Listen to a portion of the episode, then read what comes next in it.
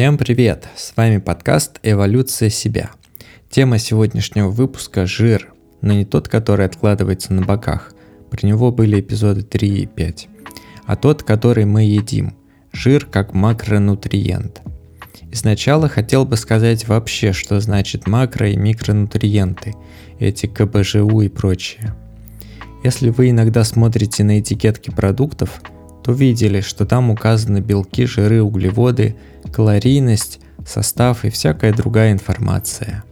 Иногда указывают список витаминов и минералов, которые есть в продукте. А если не смотрите, то советую начать смотреть, можно узнать много интересного.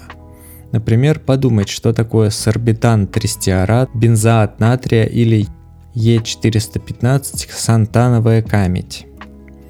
Так вот, ученые проанализировали состав нашей еды и пришли к выводу, что некоторые вещества встречаются в большом количестве. Это вода, белки, жиры и углеводы. Их назвали макронутриентами, потому что макро – это большой. Другие вещества встречаются в малых количествах. Витамины, минералы – их назвали микронутриентами, потому что их мало. Так что сегодня речь о макронутриенте жире в еде.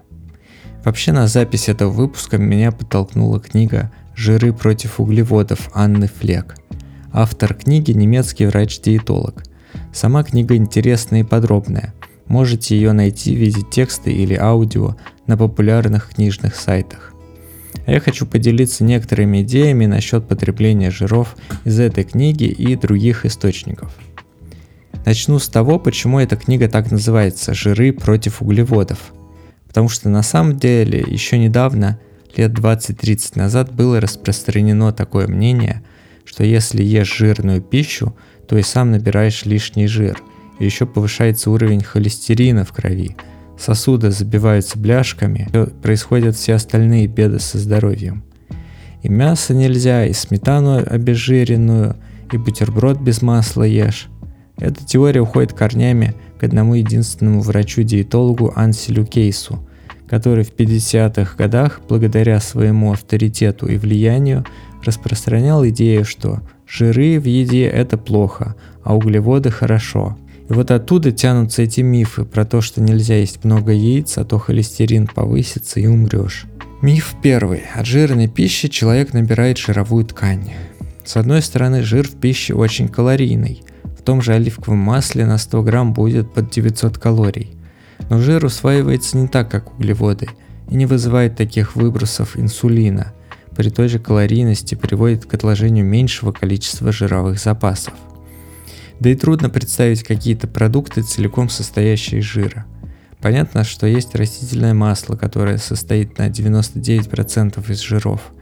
Но мы не едим масло в чистом виде, а добавляем его в какой-нибудь полезный салат из свежих овощей.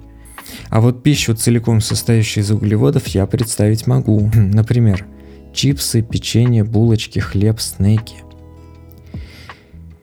Также никогда не понимал смысл обезжиренных продуктов, типа молока или творога. У меня две теории на этот счет. Первое – это то, что обезжиренные продукты менее калорийные. И второе, что кому-то нравится их вкус.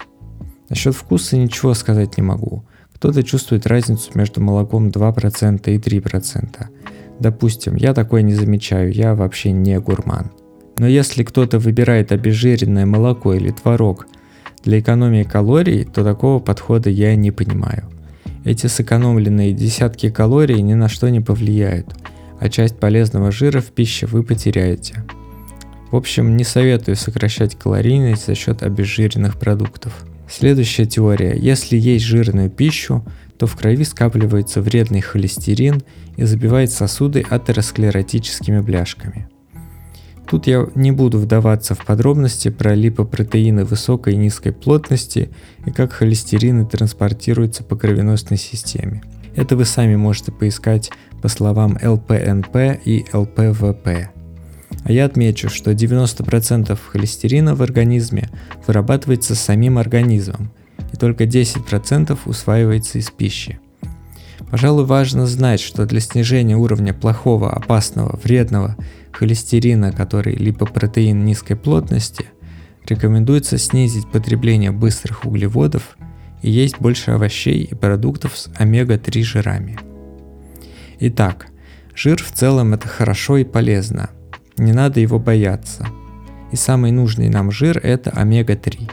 Вы наверняка слышали или видели в магазинах или аптеках пищевые добавки омега-3, еще, наверное, слышали, что бывает еще омега-6 или омега-9 жиры.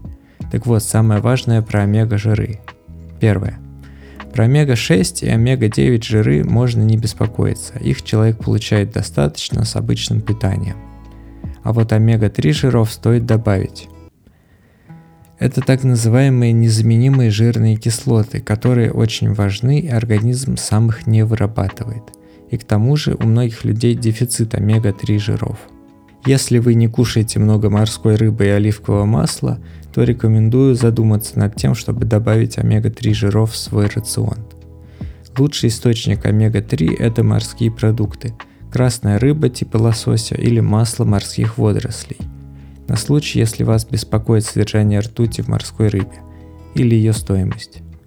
Следующий по качеству источник омега-3 жирных кислот – это качественное льняное масло. После льняного масла могу посоветовать оливковое масло холодного отжима.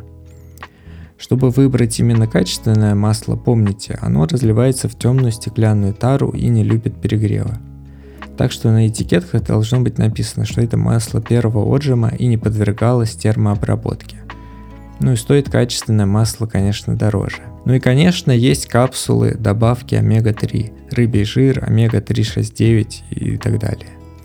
Я сам пью периодически капсулы омега-3. Единственное, как я уже повторил, не стоит гнаться за капсулами омега-3,6,9 и думать, что они полезнее, чем просто омега-3. Теперь хочу немного поговорить про растительные жиры, они же растительные масла. Пожалуй, самое популярное масло для готовки – это рафинированное подсолнечное масло. Вот недавно совершенно случайно я узнал, как его производят. Вообще рафинированное значит очищенное. Помните, еще есть сахар-рафинат, тоже очищенный. То есть масло обрабатывают и очищают от всех примесей и вредных веществ. В итоге добиваются практически безвкусной жидкости без запаха, что в принципе хорошо для готовки. Только в процессе рафинирования там и полезные вещества тоже разрушаются. Ну так вот, как его делают? Это очень интересно. Вспомните, как выглядят подсолнечные семечки.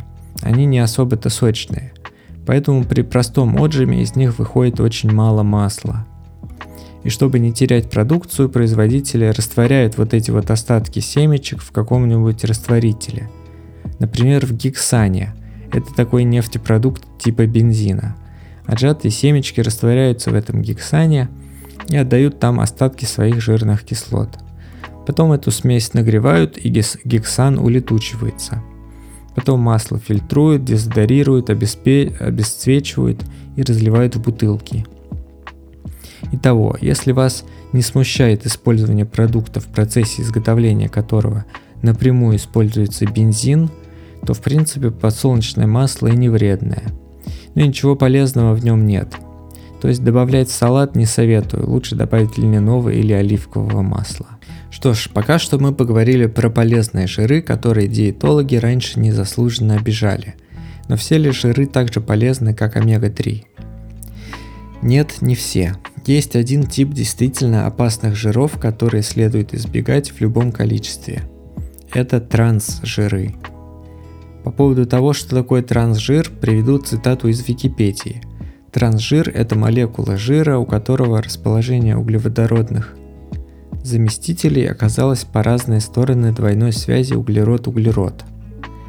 На картинке это выглядит так, что у обычного жира две молекулы водорода находятся на одной стороне от молекулы углерода, а у трансжира в середине две молекулы углерода, а молекулы водорода одна сверху, одна снизу. Для меня, как человека далекого от химии, такое изменение ничего не значит, а на самом деле образуется совершенно другая форма жирной кислоты с другими свойствами. Эти молекулы трансжиров могут образовываться при нагреве обычных молекул жира. Опасны трансжиры тем, что в организме они могут занять место молекул обычного жира, например, в оболочке клеток, которая состоит в основном из жиров. Эти молекулы трансжиров могут образовываться при нагреве обычных молекул жира. Опасны трансжиры тем, что в организме могут занять место молекул обычного жира, например, в оболочке клеток, которая состоит в основном из жиров. Но при этом, хоть молекула трансжира находится где надо, она не выполняет свою функцию, так же как нормальная молекула жира. В итоге клеточная мембрана теряет свои свойства. Например, перестает пропускать какие-то важные вещества через себя или теряет эластичность. И чем больше трансжиров попадает в организм, тем больше становится таких дисфункциональных клеток. Так что трансжиров надо избегать.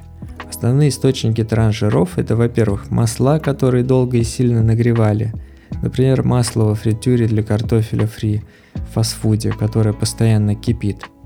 Да и дома, если перегреть сковородку, можно получить порцию трансжиров. Поэтому для готовки надо выбирать термостойкие масла. В интернете советуют обратить внимание на кокосовое масло первого отжима. Лично я не пробовал. Я перешел на использование сливочного масла и стараюсь не перегревать сковородку. Готовлю на слабом огне.